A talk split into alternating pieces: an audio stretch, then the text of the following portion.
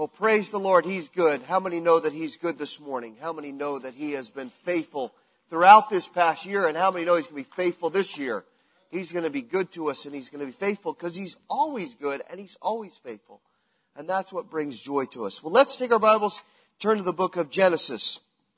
Genesis chapter 19. You know, when we think about the past year, there are certain people and certain places and certain experiences that stand out as memorable. Some in really good ways and some in really bad ways. There are some experiences that we had over the past years that were unpleasant. Challenging situations, trials that we faced, difficulties that created tension and maybe now they're gone and we're glad they're gone and we're glad 2013 is almost in the books because as many of you raised your hands, wasn't that great a year. And there are other times that we look at that were wonderful and we're full of joy and we are so glad 2013 happened because it brought us such delight and we remember those and we'll always remember what happened at that certain date, that certain time and, and how that brought us great joy and satisfaction and gladness. Uh, in any year, there are those types of things. And in any year, there are decisions that we make that in retrospect we regret making we look back and we say, I wish I hadn't done that. I wish I hadn't decided that, whether it was a financial decision or a physical decision or some kind of relational decision or whatever the case may be. That we look back and we say, you know, at the time, I, I didn't do the right thing. I, I know, given the options and given the fact that I had an opportunity to ask the Lord for help and kind of seek wisdom from Him, that I didn't do that. And I, and I made a decision that I shouldn't have, and I was maybe driven by, by desires or by fear or what I thought was going to happen and what seemed rational at the time. And we look back at those and we regret making those decisions. Maybe we're still dealing with the ramifications of some of them. Maybe we're still wrestling with that. You know, regret's a really powerful emotion. And regret is almost completely driven by emotion.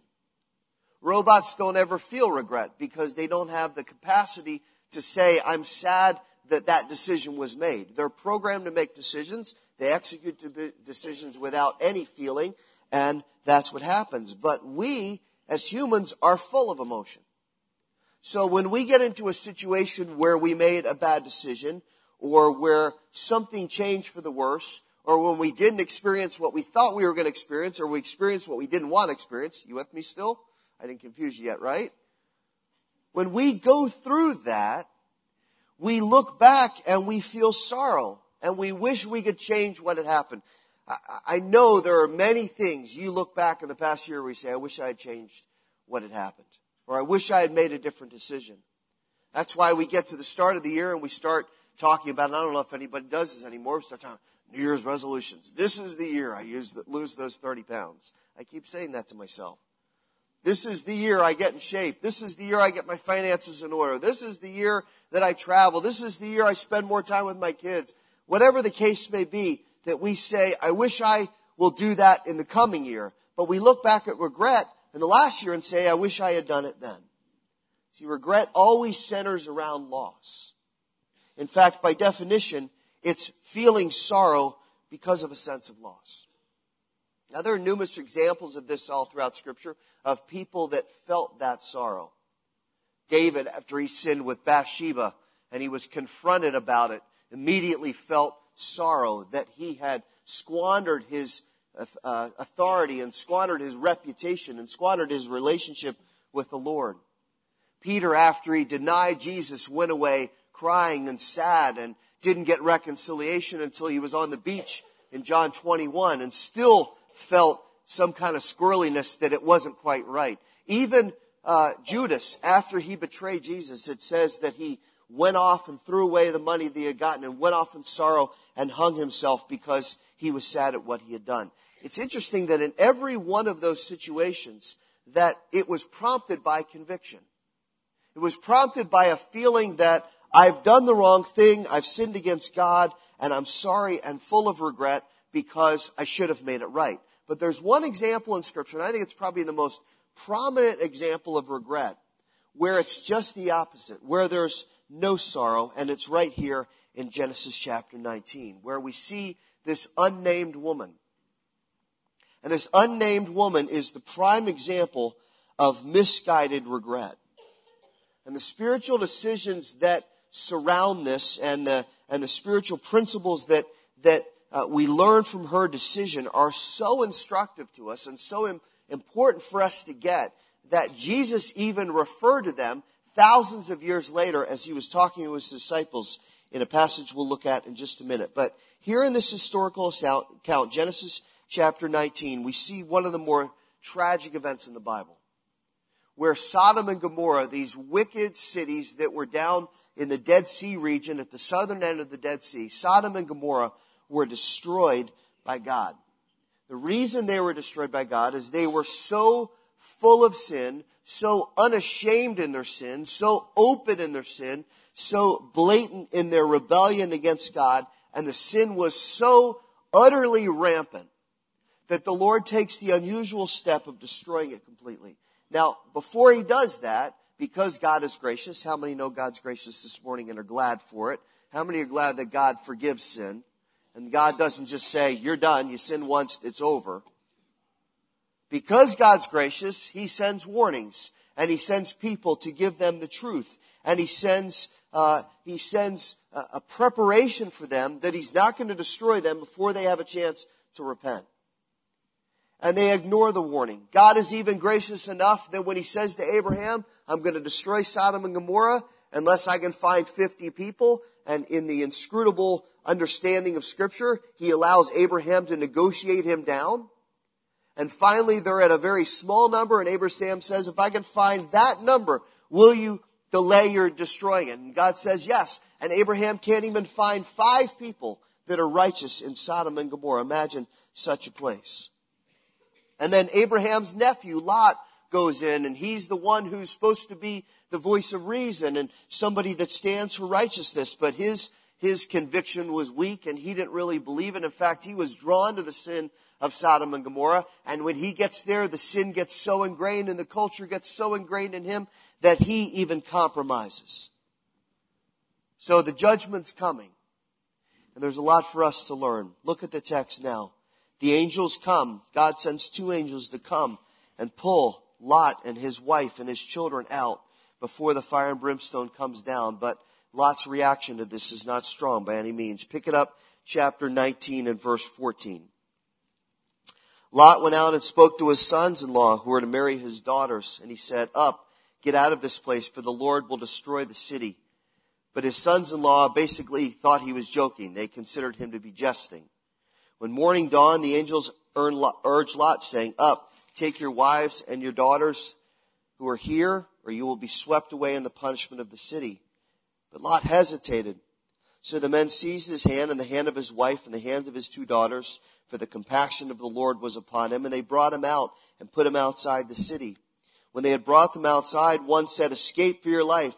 Do not look behind you, and do not stay anywhere in the valley. Escape to the mountains, or you will be swept away. But Lot said to them, Oh no, my lords. Now behold, your servant has found favor in your sight. Notice he's leveraging God's grace. And you've magnified your loving kindness, which you've shown me by saving your life. Here's the objection. But I can't escape to the mountains, for the disaster will overtake me and I'll die. Now behold, this town is near enough to flee to and it's small. Please let me escape there. Is it not small that my life may be saved? He said to him, behold, I grant you this request also, not to overthrow the town which you've spoken of. Hurry and escape there, for I'll not do anything, excuse me, for I cannot do anything until you arrive there. Therefore the name of the town was called Zoar. The sun had risen over the earth when Lot came to Zoar. Then the Lord rained on Sodom and Gomorrah brimstone and fire from the Lord out of heaven. And he overthrew those cities and all the valley and all the inhabitants of the city and what grew on the ground. But his wife from behind him looked back and became a pillar of salt. Now these two angels are sent by the Lord in his grace to pull Lot out of the city.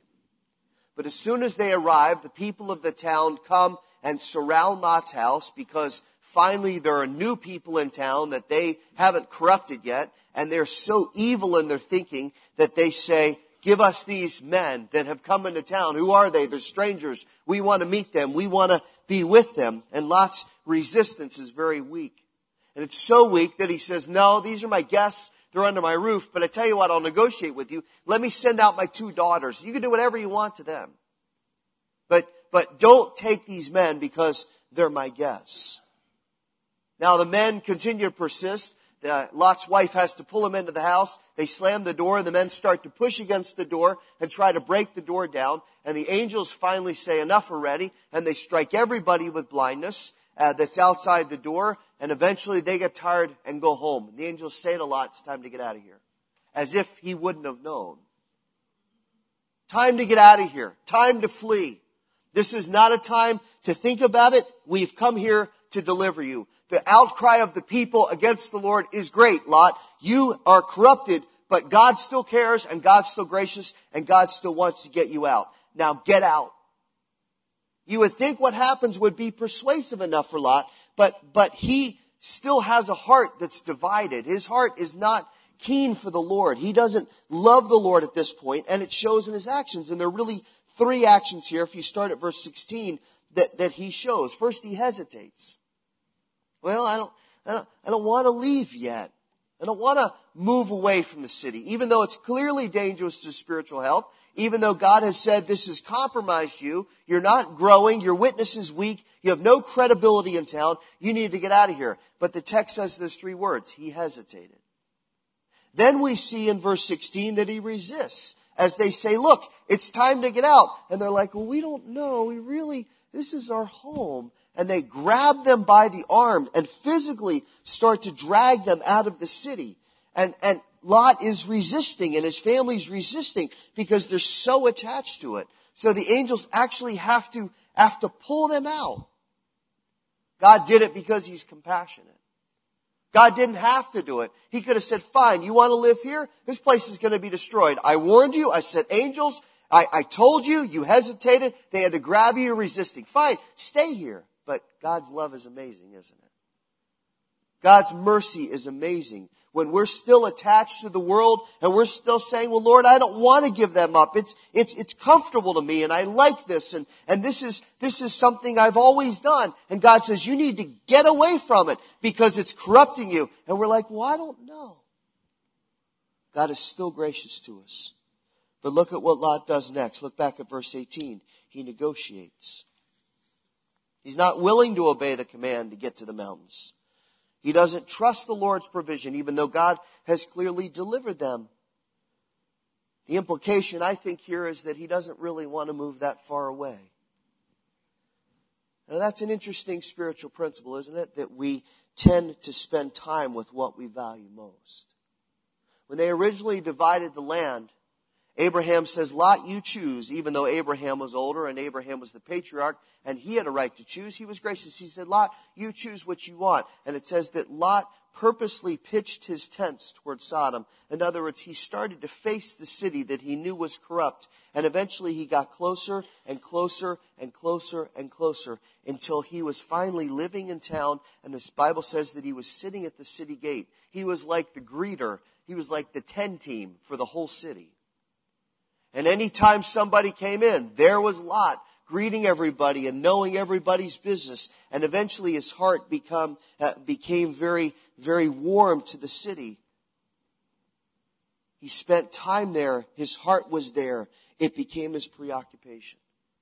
Listen, that happens so easily. It doesn't have to be a corrupt, evil city. It can be anything that becomes our preoccupation where we start to make that, and I'm hesitant to use this word, but it's biblical. It becomes our little mini God. It becomes more important than the Lord. And the list could be long. I'm not even going to start to name it because we know the things that take precedence over the Lord, that divide our heart, that start to become more important to us than spending time with the Lord. And our reputation and our witness will always suffer because of that. So Lot hesitates, then he resists, then he negotiates. It's kind of the trifecta of spiritual compromise. Now all this is going on, and there's one person in the text we don't even get her name, whose desire to stay is stronger than Lot's, and that's his wife. Now notice that the angel is abundantly clear that you need to get far away. To the point that he says, when you're running away, when you're going away, as I am about to destroy it, I don't even want you to look back. Don't, don't even take a glance over your shoulder because this is your past life. This is what carries destruction and I want you away from it. But even after all of that, Lot says, look, we would like to stay close. We'd like to go down to Zoar, which you're planning to, to destroy, but, but this is the option that we're throwing out at you now, as if there's some kind of negotiation.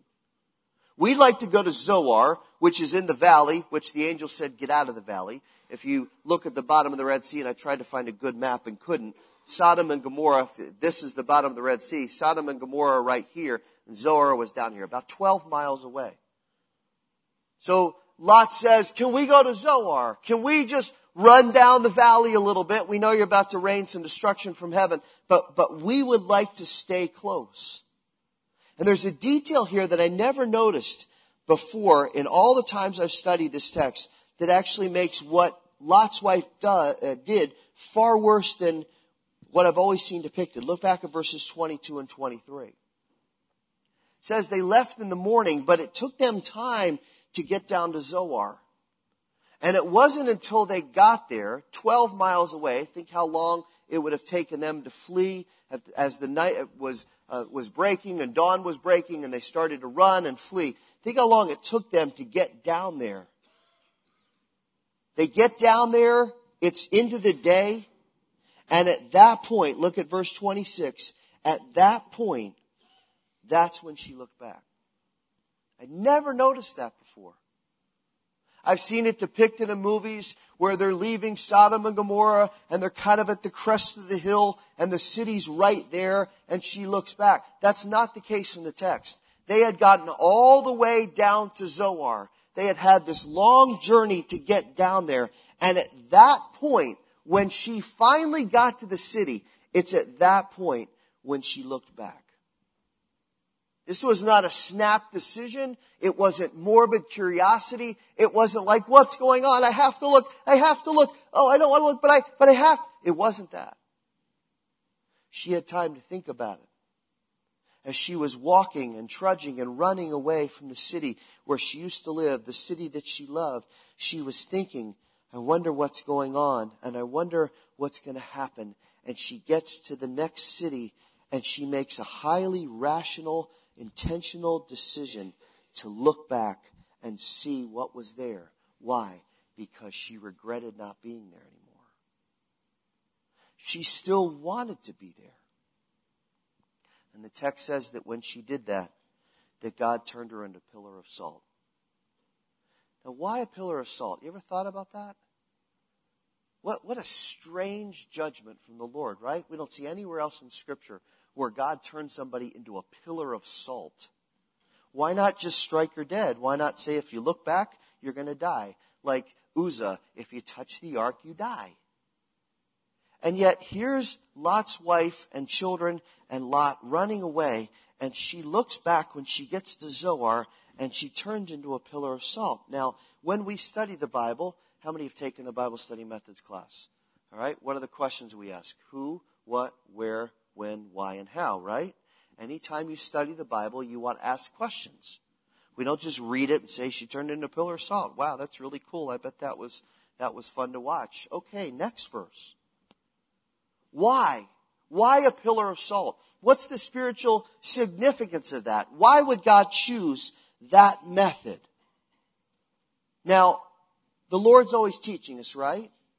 And God obviously includes this detail. This is obviously important. It's obviously intentional. God chose this method not only to punish her, but to teach us. Because all scripture is given by inspiration of God's profitable for teaching, right? So what happens in Genesis chapter 19 is absolutely applicable for us in Racine, December what? 29th, 2013? Can you believe that's the date?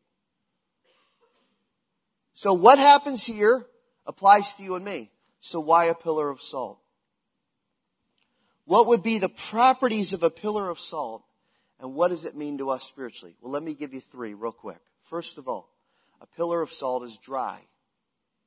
A pillar of salt is dry. Like the desert around it, it has no moisture, which is why salt pulls moisture out, right? Which is why when we get that freeze before it becomes four degrees for the high tomorrow, whatever outlandish thing that it is, and why don't we live in Florida? Uh, whatever it's going to be tomorrow, if you've got uh, ice on your driveway today, what do you want to do? You want to throw down some salt. Because otherwise, you're going to walk out in the morning and you're going to slip on that ice and you're going to fall. Salt pulls out moisture. If you eat too many potato chips, something I've never been known to do, but I've heard people that have done this. If you eat too many potato chips, if you eat too much that's salty, what happens, right? You get dehydrated. Like, I gotta have some water. Salt pulls out moisture. So a pillar of salt would have been dry. Second, a pillar of salt would have been hardened. The crystals of the salt would all meld together and that would be intertwined and that would be why it's represented as a pillar. This wasn't something that blew away from the wind. It wasn't a pillar of sand because how long would a pillar of sand last? It was a pillar of salt. It was firm and hardened. And because of that, it then became immovable. We don't know how much Lot's wife weighed. I'm not going to speculate. Let's assume though that it was over a hundred pounds. Fair assumption? So a hundred pound block of salt would be pretty tough to move, right? So it's dry, it's hardened, and it's immovable. Now, what does that teach us? Why do we care? How does that apply to my life in December of 2013? Well, the point is, this is God's punishment, and He's showing us a spiritual principle through it. Because if you use the words dry, hardened, and immovable about somebody's spiritual walk, is that a positive or a negative? The last thing I want said about my life in 2014 is that Rhodes was dry spiritually, that Rhodes was hardened spiritually, that, that Rhodes was immovable spiritually and not in the good way. Stubborn, stuck, dry, lacking in any life, lacking in any presence of the Holy Spirit, lacking in anything that was good. This is a metaphor now for what God doesn't want us to be.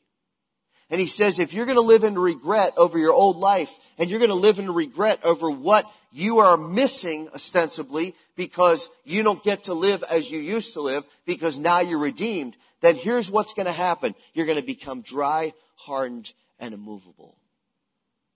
You're going to become a pillar of salt. Lot's wife looks back with regret and with longing. And God turns her into a pillar of salt. How does Jesus talk about this? Take your Bible for a second and turn over to Luke chapter 17. Luke chapter 17, because what happens with Lot's wife has spiritual implications written all over it, especially when we read this passage where Jesus is talking about the end times. Jesus is teaching his disciples. He's talking to them about what's going to come. And I believe as I've studied this message is for us as we end one year and start a new one. And I know that's a date on the calendar. There's nothing that will necessarily change as of Wednesday. It's not like life is going to be dramatically different because we write a four at the end of the date instead of a three.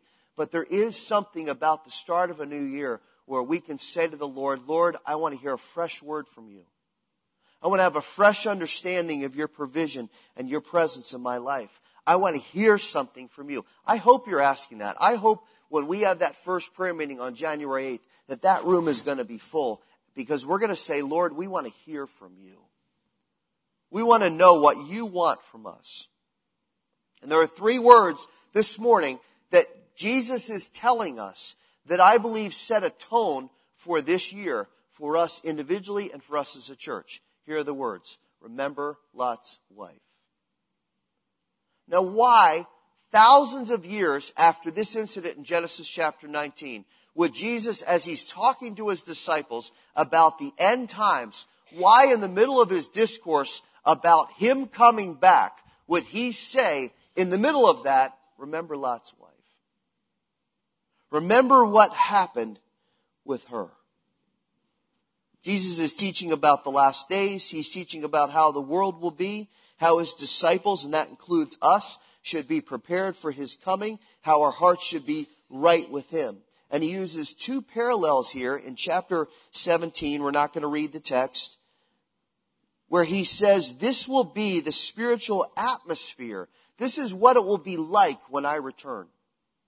He says there are two times in history that I can compare it to. One will be the days of Noah and one will be the days of Lot.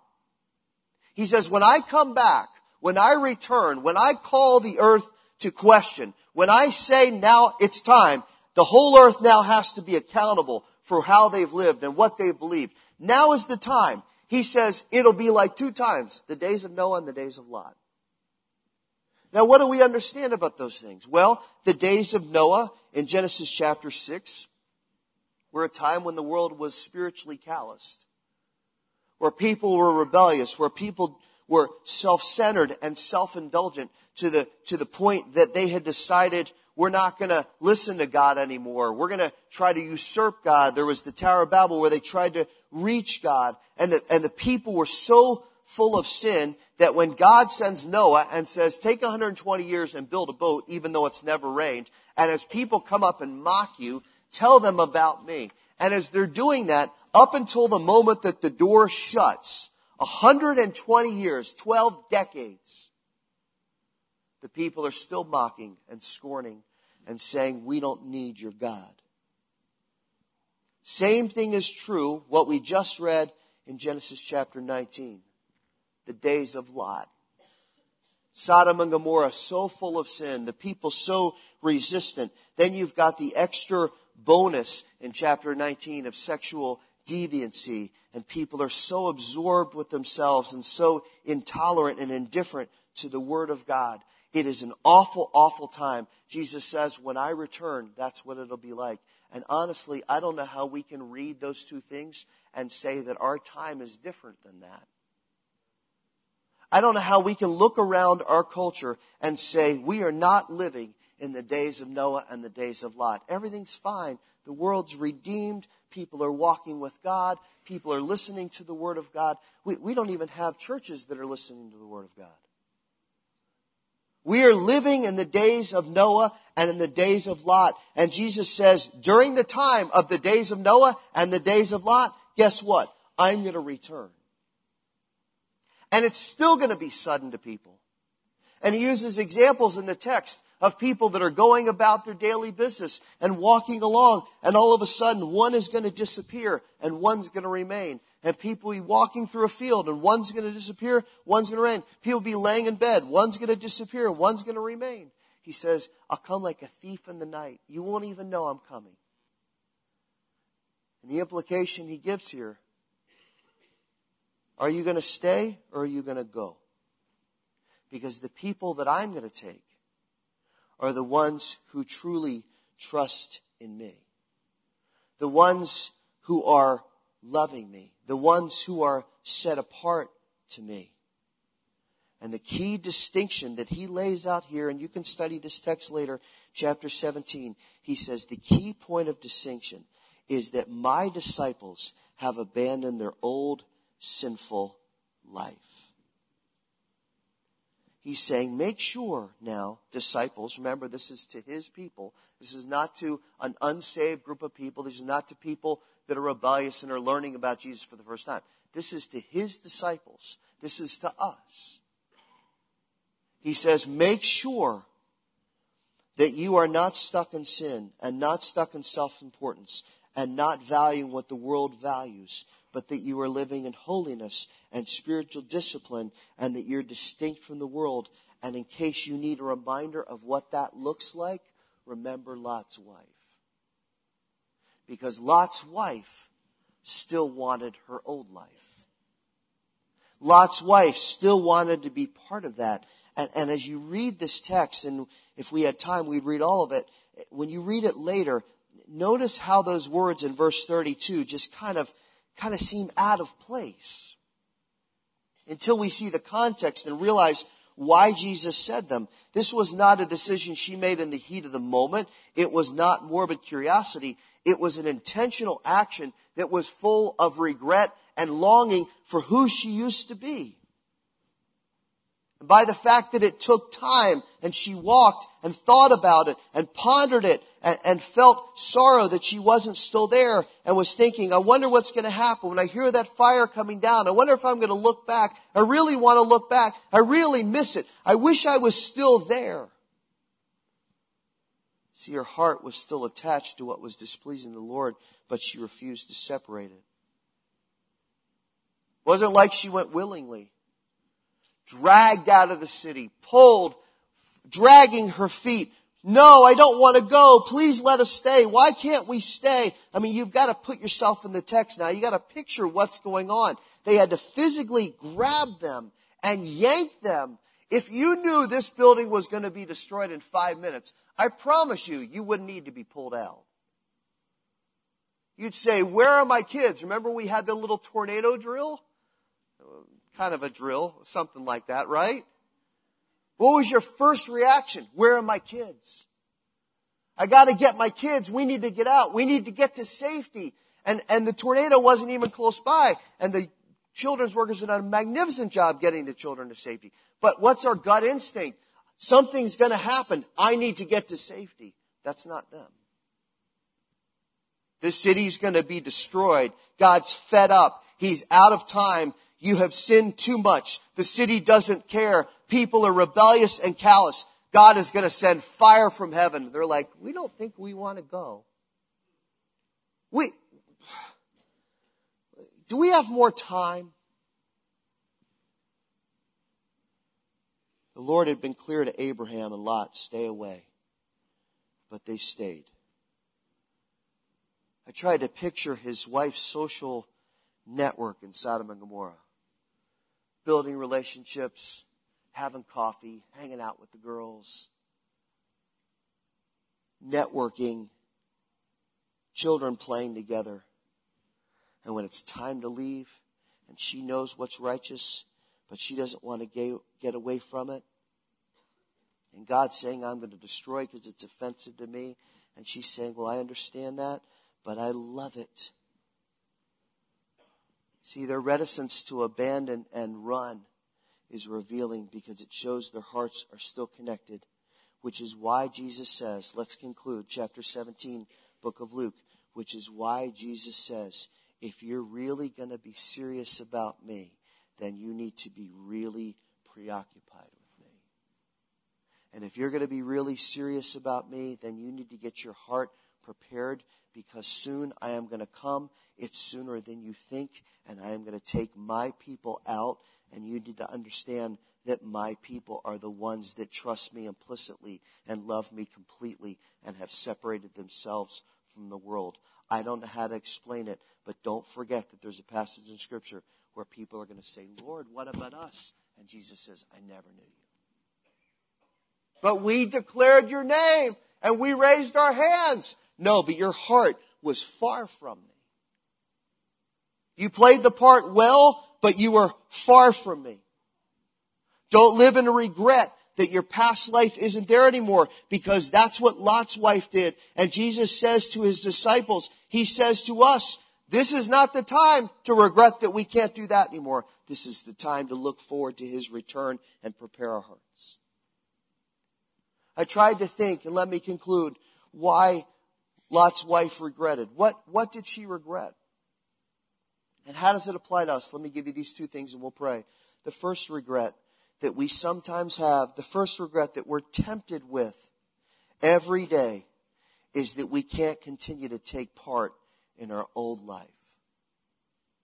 This is so theologically obvious that if we are forgiven and delivered and redeemed and the bonds of sin are broken, that our old life, as Paul says all throughout Romans, no longer has any control over us. It would be obvious then to say, you can't take part in your old life anymore. But it's still agonizing for us, isn't it? We still want it to be part of our lives until we really get mature in our faith and we no longer have an appetite for sin. But listen to what Paul says in Romans 6. He says there's no way we can be delivered from sin and still continue to be subservient to it. Listen to his words. Knowing this, that our old self was crucified with Christ. It was put to death. It was nailed to the cross with Christ in order that our body of sin might be done away with. So we would no longer be slaves to sin. Knowing all that, listen to what he says. Therefore, do not let sin reign in your mortal body so that you obey its lusts. Do not go on presenting the members of your body to sin as instruments of unrighteousness, but present yourselves to God as those alive from the dead, and your members as instruments of righteousness to God, for sin shall not be master over you. Now we know that's true. But the great struggle of our walk is that we somehow still miss it. And we still want to hold on to it even though it clearly damages us and threatens the health and maturity of our walk. So Jesus uses the example here in John 17. He says, listen, when things are collapsing, people will still be trying to grab onto their stuff. Like a person when their house is burning who runs back in because they want to save their pictures. Or a person who is in a, a, a difficult situation where there's a flood and instead of getting to the roof and waiting for the helicopter to come, they're still standing on the front porch going, I'm not leaving. That's what we do with our old life. We, we are rescued. We're delivered. We're, we're freed forever. But we still want to go in and try to hold on to stuff and say, well, let me just, let me have this. But the water's rising, but I need this. Much of the reason why we do that is because the internal debate of the second regret. And I didn't know how to term this one in my notes, so let me just say it as I felt led to write it. First regret is that we can't continue to take part in our old life. The second regret is that we're being potentially excluded from the party if we take a stand for the Lord and holiness and biblical living. We're being left out and much of this is more perceived than real, but the world sure does a great job of advertising, don't they? That if you live for yourself, that you're going to have a great time. But if you don't live for yourself, you are going to be left out and have no fun. And the pressure has increased with this not so subtle attack on biblical values that has even churches and even Christians questioning whether obeying God's word is too narrow and too out of the mainstream. So I thought it was very interesting that this week we've seen this turnaround with A&E and Phil Robertson. I've been very fascinated by that. The family didn't back down, and I don't necessarily agree with every word that he said, but the family didn't back down, and the pressure from Christians and conservatives was so strong that we saw something happen that has not happened in a long time. The network folded. And here's what I've thought about that all week. Look at the power of conviction. When we stand for what we believe, we have the confidence that our conviction based on the Word of God is far stronger than conviction that is based on those who oppose God. But we have to be willing, listen, church, we have to be willing to stand up and be different. We have to be willing. And we don't do that to be popular. We don't do it to draw attention to ourselves. We don't do it to say, look at me, I'm different. We do it to represent the Lord and to be pleasing to Him and to get our hearts prepared for His return. Someone who has that priority and goal, someone who loves the Lord that way, will not be Lot's wife. Constantly looking back, I wish, I wish I could still be there, and I wish I could still take part. Nobody's going to like me if I don't, and I'm not going to have the same friends. And, and listen, Lot's wife was full of regret. Twelve miles she walks, thinking about it, knowing that God said, "Don't look back."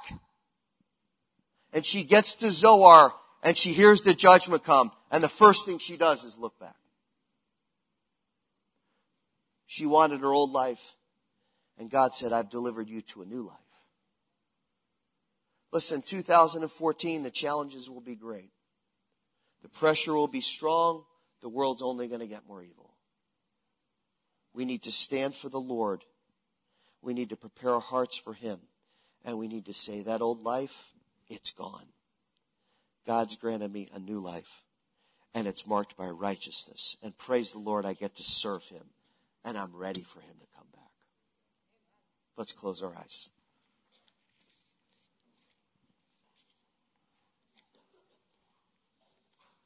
I don't know what challenge the Lord's presenting before you this morning. And I want to encourage you, I don't want to belabor this. You've listened well.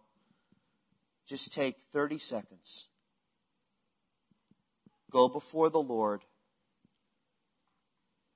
and bring to Him and confess to Him what you're still holding on to of your old life.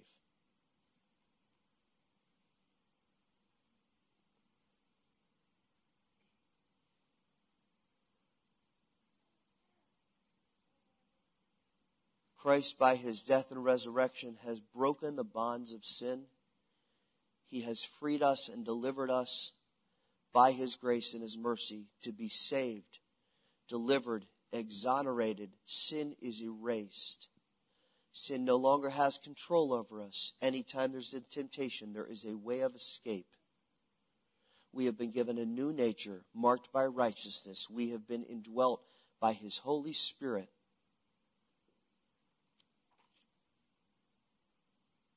This is what God has done. And those of us who have trusted in Him, and I pray that's every single person in this room this morning, those of us who have trusted in Him are given a new life. He has given us redemption. We have escaped the judgment. In this new year, let's not look back. In this new year, let's not regret that we don't get to take part in our old life because it is full of destruction. God has freed us to serve Him now, to walk in holiness, to impact this world in a way we cannot imagine. And I pray our hearts would be stirred this morning and we would be full of joy at the opportunity He's presented us. 2014 is an important year. Let's serve Him well. Father, we thank you for the gift you have given us of your redemption. We thank you that you have freed us forever. Lord, it is only by your mercy. It is nothing we've done of our own. As we get older, we know that more and more. And we praise you for the work you've done in our lives. Lord, I pray now you would energize us. You would fill us with your spirit. You would empty us of self that we would be now your laborers, your co-workers, the ones who will take this great word, this great message of the gospel out into the world. You've redeemed us, and we praise you for it. Fill our hearts now, Lord, with the things of God. And may, be this, may this be the year where we grow by leaps and bounds, where our faith matures to levels it's never been before, and where our love for you is so strong as we anticipate the return of Christ. Lord, do this work, we pray, in our midst. We thank you and praise you in Jesus' name. Amen.